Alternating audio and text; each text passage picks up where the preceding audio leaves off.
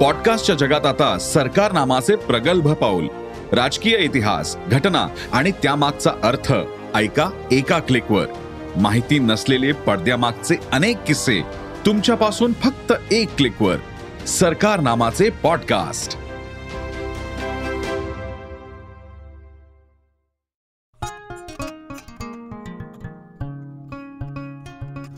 नमस्कार मी प्रसन्न जोशी. साम टीव्ही डिजिटलच्या लक्ष असतं माझं या ऑडिओ पॉडकास्टमध्ये आपल्या सगळ्यांचं स्वागत. लक्ष असतं माझं हा आपला एक प्रयत्न आहे मंच आहे ज्याद्वारे नेहमीच्या घटना घडामोडी व्यक्ती बातम्या याबद्दल काहीतरी वेगळं सांगावं विश्लेषण करावं बोलावं संवाद करावा या हेतूनं लक्ष असतं माझं हा ऑडिओ पॉडकास्ट आपण करत असतो ज्याला आपण भरपूर प्रतिसाद देता मोठा प्रतिसाद देता. आणि दरवेळी काही एक वेगळा विषय आपल्यासमोर आणून त्याच्या अशा बाजू ज्या नेहमीच्या बातम्यांच्या कव्हरेजमध्ये येत नाहीत त्या उलगडण्याचा प्रयत्न आपण इथे करत असतो. एक वेगळा विषय घेऊन मी आज तुमच्यापर्यंत आलेलो आहे नेहमीच्या राजकारणाच्या पलीकडे एक वेगळा विषय आहे छान विषय आहे अभिमान वाटेल असा विषय आहे. तो विषय आहे महाराष्ट्राला आता राज्य गीत मिळणार आहे. महाराष्ट्राला आता राज्य गीत मिळणार आहे. जसं राष्ट्रगीत आपलं जनगणमन आहे तसं राज्यगीतही असतं. अनेक राज्यांना आहे जे माझ्या बोलण्यात पुढे येणार आहे. महाराष्ट्राला आता हे राज्यगीत मिळालेलं आहे. याची घोषणा सांस्कृतिक मंत्री सुधीर मुनगंटीवार यांनी केलेली आहे.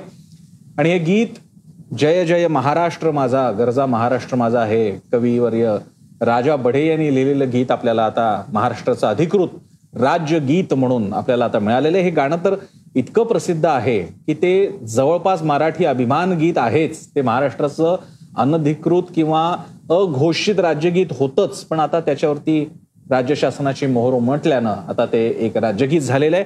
आणि या निमित्तानं आपण नेहमीच जरा राजकारण आणि बाकीच्या बातम्या बाजूला ठेवून या गीताबद्दल बोलणार आहोत जे आता आपलं राज्यगीत असणार आहे. या राज या गीताची काय वैशिष्ट्ये आहेत जी मला जाणवलेली आहेत ती मी सांगण्याचा प्रयत्न करणार आहे. मी हेही सांगणार आहे की राज्यात देशामध्ये अन्य राज्यगीतं कुठे आहेत? त्याची काही गंमत आहे का? काही वेगळी बाब आहे का त्यामध्ये? आणि त्याच्या पलीकडे जाऊन राजा बढे आपल्याला अनेकदा महाराष्ट्र ज गरजा महाराष्ट्र माझा असं म्हटलं की गुगलवरती सर्च केलं की हटकून शाहीर साबळे यांचा फोटो तिथं येतो.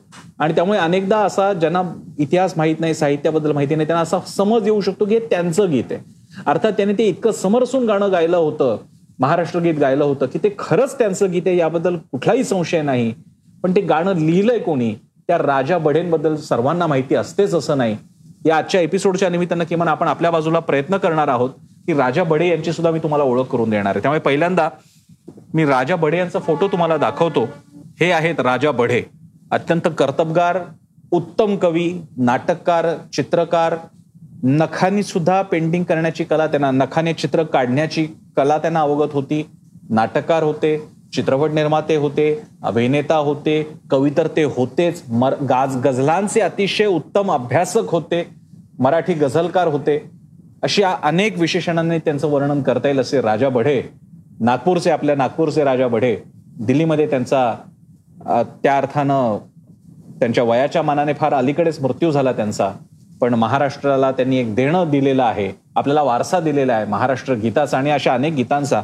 मी त्यामुळे राजा बढेंबद्दल आधी थोडंसं बोलेन आणि नंतर आपण पुन्हा महाराष्ट्र गीताकडे जाऊया. त्यांच्या गीताची सौंदर्य स्थळ सुद्धा आपण बघणार आहोत आणि बाकी सुद्धा माहिती आपण घेणार आहोत. पण राजा बढेंबद्दल जे मला प्रामुख्यानं गोष्टी जाणवल्या त्या मी तुमच्यासमोर सांगतोय. नागपूरचं मी तुम्हाला सांगितलं नागपूरचे राजा बढे होते आणि गझल या विषयावरती त्यांना हातखंडा होता त्यांचा अभ्यास होता आवड होती. गझल लोकप्रिय करण्यामध्ये त्यांचं आपल्याला सुरेश भटांचं नाव लगेच आठवतं. राजा भडे सुद्धा तितकेच महत्त्वाचे आहेत गझल्याच्या प्रांतामध्ये. कोंडीबा या टोपण नावानं त्यांनी राजकीय वात्रटिका सुद्धा लिहिलेल्या आहेत. हे विशेष राजकीय भूमिका होती त्यांना. जय जय महाराष्ट्र माझा हे महाराष्ट्र गीत तर त्यांनी लिहिलंच आणि ते शाहीर साबळेंच्या अजरामर त्यांच्या आवाजानं ते गाणं अजरामर झालं. पण विचार करा जय जय महाराष्ट्र माझा मध्ये एका ठिकाणी ओळी आहेत की दारिद्र्याच्या उन्हात शिजला निढळाच्या घामाने भिजला असं लिहिणारे राजा बढे त्यांची लेखणी चांदणे शिंपीत जाशी हे सुद्धा भावगीत लिहिते. त्यावेळी मात्र या कवीला या गीतकाराला आपल्याला सलाम करावा असा वाटतो की अरे इतकं राकट महाराष्ट्राचं दर्शन घडवणारा हाच कवी चांदणे शिंपित जाशी असं सुद्धा लिहून जातो. तर खरंच त्यांच्या प्रतिभेची दाद द्याविषयी वाटते. कुमार गंधर्व यांनी त्यांचं एक गीत गायलं होतं वेडात काय गोडी? ते सुद्धा गाजलं होतं. कवी गझलकार नाटककार संगीतकार अभिनेते पेंटर असे राहिलेले राजा बडे आहेत. स्वातंत्र्यवीर सावरकर हे त्यांचं प्रेरणास्थान होतं. क्रांतिगीतं अशा काही क्रांतिगीतं त्यांनी स्वातंत्र्यपूर्व आणि नंतरच्या काळामध्ये लिहिली होती. त्याला प्रस्तावनेसाठी जेव्हा ते सावरकरांकडे गेले त्यावेळी सावरकर म्हणाले की तुम्ही स्वतःच प्रतिभा संपन्न साहित्यिक आहात. तुम्हाला माझ्या प्रस्तावनेची गरज नाही. या शब्दात त्यांनी राजा बडेंचं कौतुक केलेलं आहे. त्याचप्रमाणे गांधींनी महात्मा गांधींनी जो एकमेव मराठी चित्रपट बघितला रामराज्य त्यातली सगळी गाणी राजा बडेंची. यांची राजा बडे यांच्या यांचं मोठेपण काय ते आपल्याला या सगळ्या उदाहरणांवरनं दिसून येतं. त्यांच्या नावानं नागपूरमध्ये एक थिएटर होणार होतं ते काही झालं नाही पण दादरला कारण मी दादरमध्ये राहिलेलो आहे दादरला ज्याला प्रसिद्ध राजा राणी चौक म्हणतात वस्तुतः त्या चौकाचं नाव राजा बढे असं चौक आहे. तर असे हे राजा बढे त्यामुळे त्यांना आपण आधी मानवंदना दिली पाहिजे त्यांना लक्षात ठेवलं पाहिजे हे राजा बढे आहेत. आणि अनेकदा तुम्हाला जो फोटो गरजा महाराष्ट्र माझा गीताच्या शेजारी दिसतो फेटा घातलेला तो आपल्या शाहीर साबळेंचा आहे. अर्थात मी जसं म्हणालो तसं हे गीत त्यांचंही तितकंच आहे कारण त्यांच्या खड्या आवाजानं या गीताला एक महत्त्व प्राप्त करून दिलं. त्यांच्यावरती आता चित्रपट सुद्धा येणार आहे केदार शिंदेचा. तर मी पुन्हा एकदा आपल्या मूळ विषयाकडे जाऊयात. या महाराष्ट्र गीताच्या तर महाराष्ट्राला आता महाराष्ट्र गीत राज्यगीत मिळालेलं आहे. गरजा महाराष्ट्र माझा जय जय महाराष्ट्र माझा. आणि गंमत म्हणजे असं राज्यगीत महाराष्ट्राला आहे पण आपण पहिले नाही आहोत. आणि आपण आपण एकटेच नाही आहोत आणि आपण पहिले सुद्धा नाही आहोत. कारण अशा प्रकारची गीतं महाराष्ट्रातल्या काही राज्यांना अशी गीतं आहेत. यामध्ये एक उदाहरण मात्र इकडे एक राजकीय किस्सा सांगितला पाहिजे. मला एका ठिकाणी सापडलेला आहे. हा किस्सा सांगितला पाहिजे की कशा प्रकारे राज्यगीतं असतात राज्यांची पण त्याच्यामुळे कधी कधी वादही उपस्थित होऊ शकतो. हा किस्सा मला सापडला इंटरनेटवर. तो किस्सा असा आहे की आपले चंद्रकांत दादा पाटील यांनी एका ठिकाणी जे कन्नडमधल्या एका चित्रपटातलं प्रसिद्ध गीत होतं हुट्टीदरे कन्नड नाडली हुट्टू बेकू ज्याचा अर्थ जन्मलो तर कन्नड प्रांतात अशा गीताच्या पंक्ती त्यांनी एका ठिकाणी उद्धृत केल्या होत्या एका ठिकाणी त्या म्हटल्या होत्या. त्याच्यामुळे खूप वाद तयार झाला होता कारण महाराष्ट्र चंद्र आणि कर्नाटकचा बेळगाव सीमा प्रश्न प्रलंबित आहे. त्यामुळे वाद असताना एकीकडे चंद्रकांत पाटलांनी विधान केलं.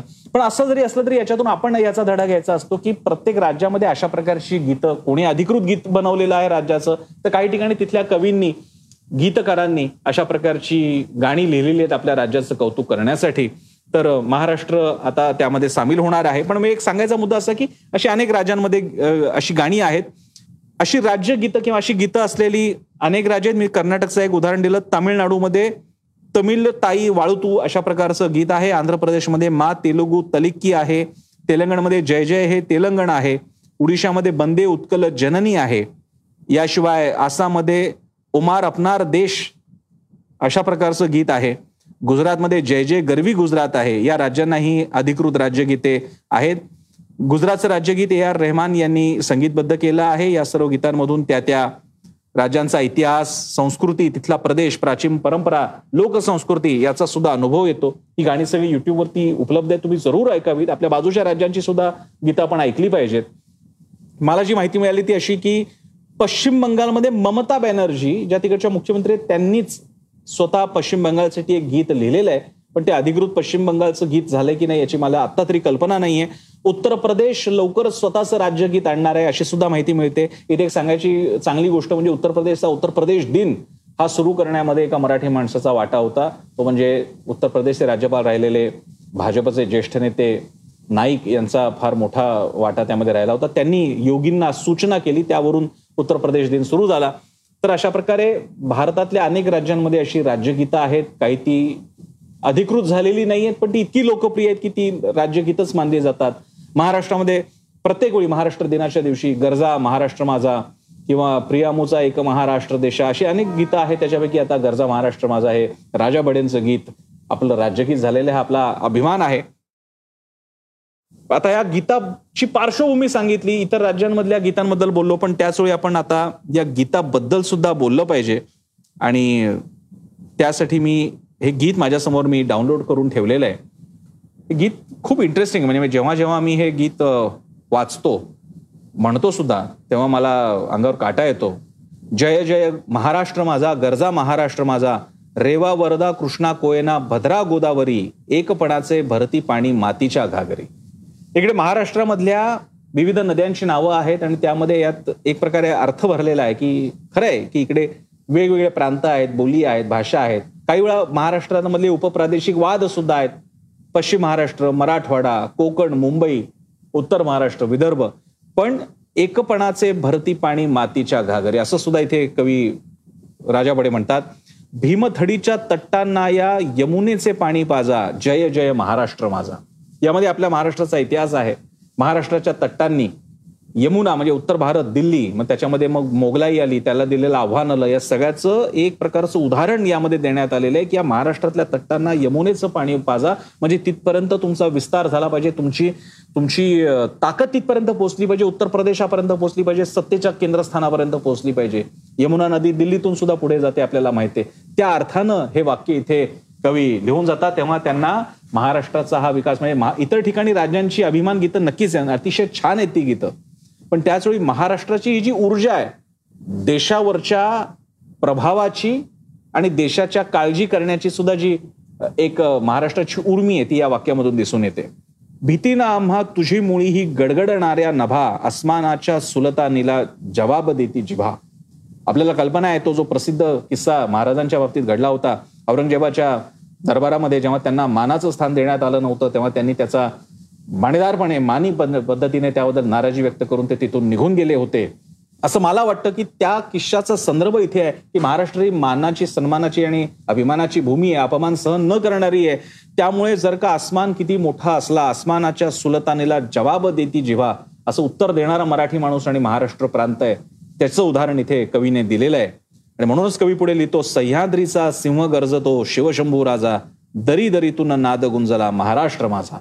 छत्रपती शिवराय आणि शंभू संभाजी महाराज यांच्याशिवाय महाराष्ट्राचा इतिहास पूर्ण होऊ शकत नाही. त्यांचा सुद्धा उल्लेख इथे आलेला आहे किती सुंदर गोष्ट आहे.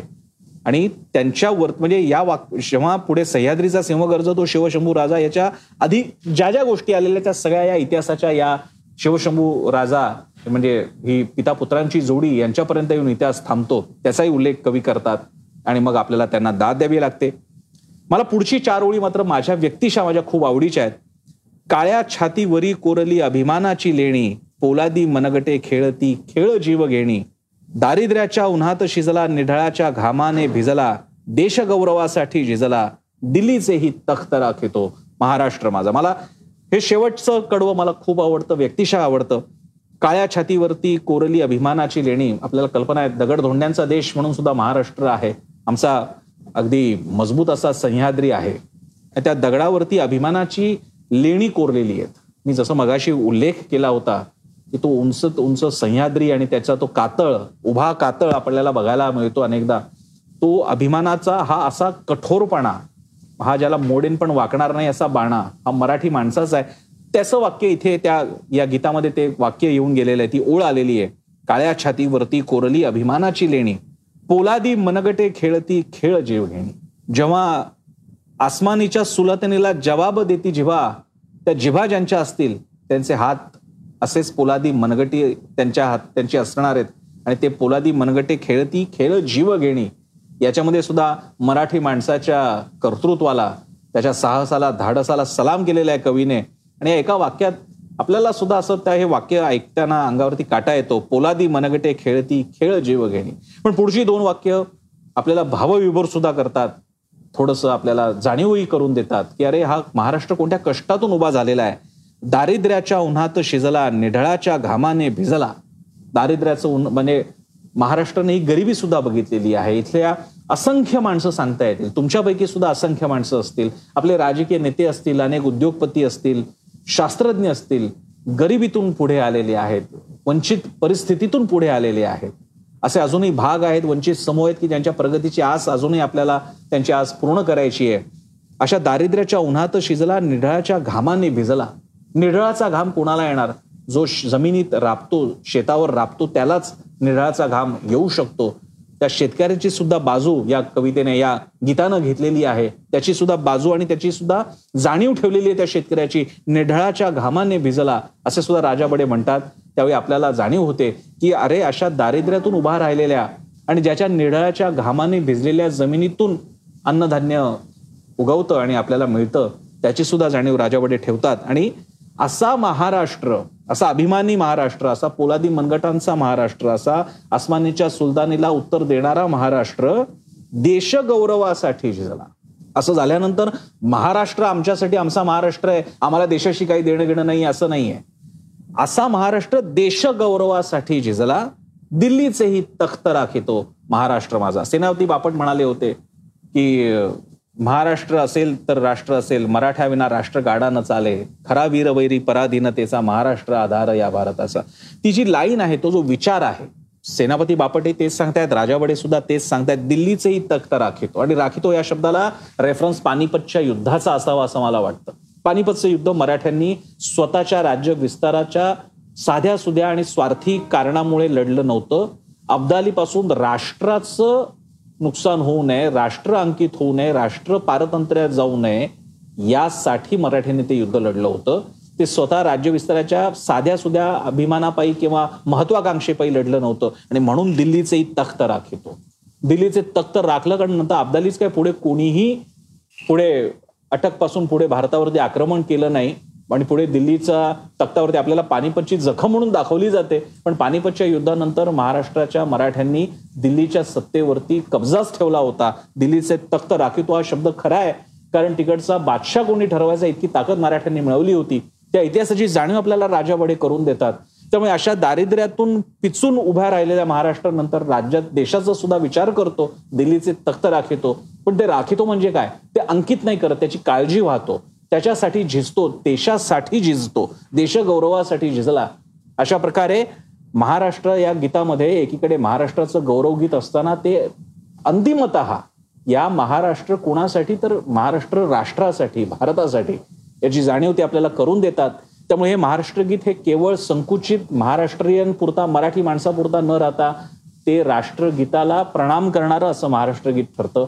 आणि म्हणून राजा बडेंच्या या कल्पनेला आणि त्यांच्या याच्यातल्या सुंदर विचारांना महाराष्ट्राप्रतीच्या प्रेमाला आणि राष्ट्राप्रतीच्या निष्ठेला सलाम करावा असा वाटतो कोर्निसाद करावा असा वाटतो त्यांना मोजरा करावा असा वाटतो.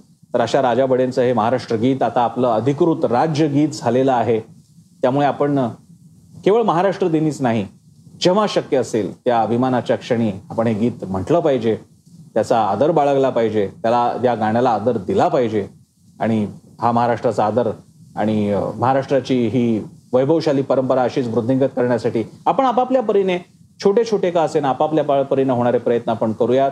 आणि या गीतातले शब्द खरे नेहमीच खरे ठरवण्यासाठीचे प्रयत्न करूयात. याच शुभेच्छा. तर हा विषय आपल्याला कसा वाटला?